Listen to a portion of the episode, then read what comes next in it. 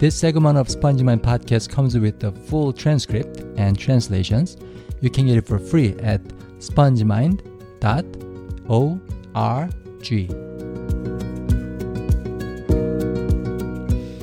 안녕하세요. 스펀지마인드 존슨입니다. 어, 저는 자본주의 사회에서만 살아봤어요. 제가 태어나 자란 대한민국도 자본주의 사회고, 지금 살고 있는 미국도 역시 자본주의 사회죠. 그래서 사회주의 나라에서 산다는 게 어떤 건지 궁금할 때가 있습니다. 특히 요즘처럼 자본주의 부작용이 적나라하게 드러나는 때에는 특히 더 그런 호기심이 생겨요. 자본주의와 사회주의. 다른 건 다 무시하고 이 두 가지 말 뜻만 본다면 저는 사회주의가 더 좋은 거라고 생각을 해요. 왜냐하면 자본이란 건 돈이 모인 거고 사회란 건 사람이 모인 건데 당연히 돈보다는 사람이 더 중요하잖아요. 그래서 저는 말 뜻으로만 보면 사회주의가 더 좋은 거라고 생각을 합니다.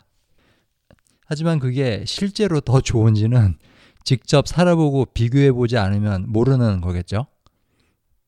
저는 직접 그럴 기회가 없었지만 사회주의 국가에서 살아본 사람한테 얘기를 들은 적은 있어요. 동독에서 태어나서 자란 독일 사람입니다. 제 언어 교환 파트너.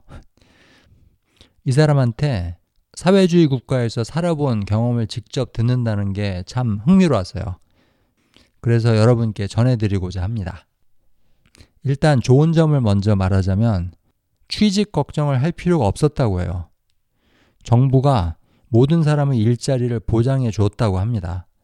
그리고 일을 잘하든 못하든 꼬박꼬박 월급이 나온다고 하고요. 잘릴 염려 전혀 없고요. 그래서 열심히 일하는 사람이 하나도 없었다고 그래요. 그냥 다들 설렁설렁 일했다고 합니다. 집도 마찬가지예요. 모든 사람들한테 아파트나 주택이 보장되어 있어요. 물론 월세를 내긴 하지만 무지 쌌다고 합니다. 월급의 5% 정도? 자본주의 사회의 집세에 비하면 거의 공짜죠. 그래서 노숙자는 당연히 하나도 없었다고 하고요.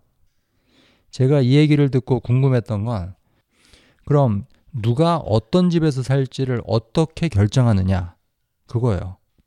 자본주의 사회에서는 돈이 많으면 큰 집, 그리고 좋은 동네에 있는 집에서 살죠. 돈이 없으면 작은 집 또는 안전상, 위치상으로 좀 떨어지는 동네에서 살고, 그리고 돈이 진짜 없으면 길거리에서 살고 내가 어떤 동네, 어떤 집에서 살게 될지 또는 집이 있을지 없을지는 돈이 얼마나 있느냐에 따라서 결정이 돼요. 그럼 사회주의 국가인 동독에서는 이게 어떻게 결정되느냐? 동독에서는 이걸 정부 기관에서 결정해 준다고 합니다. 아파트 신청서에 가족이 몇 명인지, 어디서 일하는지, 뭐 그런 것들을 다 적어서 제출하면 공무원이 그걸 딱 보고 당신은 여기서 사십시오. 그렇게 정해 준다는 거예요. 정말 신기하죠? 내가 어디서 살지를 내가 결정하는 게 아니라 정부가 결정해 줘요. 그 대신 살 집이 있다는 걸 보장을 해주고, 어, 그리고 전기값, 수도값도 정부가 결정하기 때문에 무지 쌌다고 합니다. 거의 공짜나 다름 없었다고 해요. 그래서 그냥 수돗물을 틀어놓고, 그리고 불을 막 켜놓고 낭비하면서 살았다고 합니다. 그리고 기본적으로 생활에 필요한 것들의 물가도 정부가 통제를 하기 때문에 아주 싸요. 물론 수입을 한다거나 그런 것들은 무지 비싸지만 월급은 꼬박꼬박 나오고 생활비는 싸고 그러니까 남는 돈이 많았다고 해요. 사회주의 국가에서 집안에 돈이 남아 돌았다고 하니까 정말 이상하게 들리지만 사실이에요. 이 남는 돈으로 뭘 사고 싶어도 살 게 없었습니다. 자본주의 국가에서는 어마어마하게 많은 회사들이 어마어마하게 다양한 제품들을 어마어마한 양으로 만들어서 팔죠.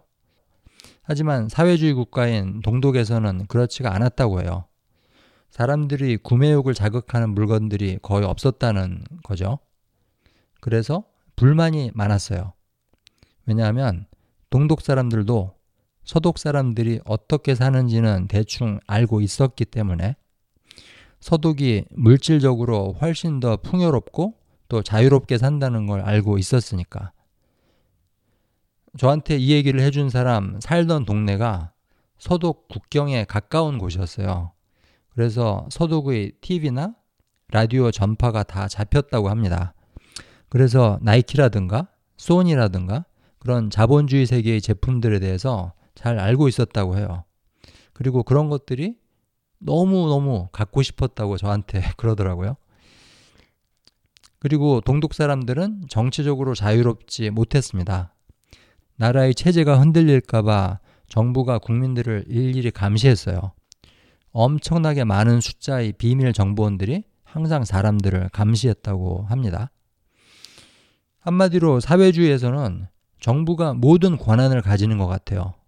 반대로 자본주의에서는 돈이 모든 권한을 가지는 것 같고요. 그리고 솔직히 이 둘 중에 뭐가 더 좋은 건지, 아니, 뭐가 더 나쁜 건지는 저도 잘 모르겠습니다. 하지만 둘 다 이제는 시대에 안 맞는 사상이 아닐까. 뭔가 새로운 제3의 아이디어가 필요한 게 아닐까. 그런 생각은 들어요. 사실 요즘 같은 때에는 돈이 사람도 사회도 환경도 다 먹어버리는 게 아닌가 그런 생각이 들 때가 있거든요. 그리고 사실 돈은 사람을 먹을 수 있지만 사람은 돈을 못 먹잖아요. 오늘은 여기까지 하고 다음 에피소드에서 뵙겠습니다. 안녕히 계세요.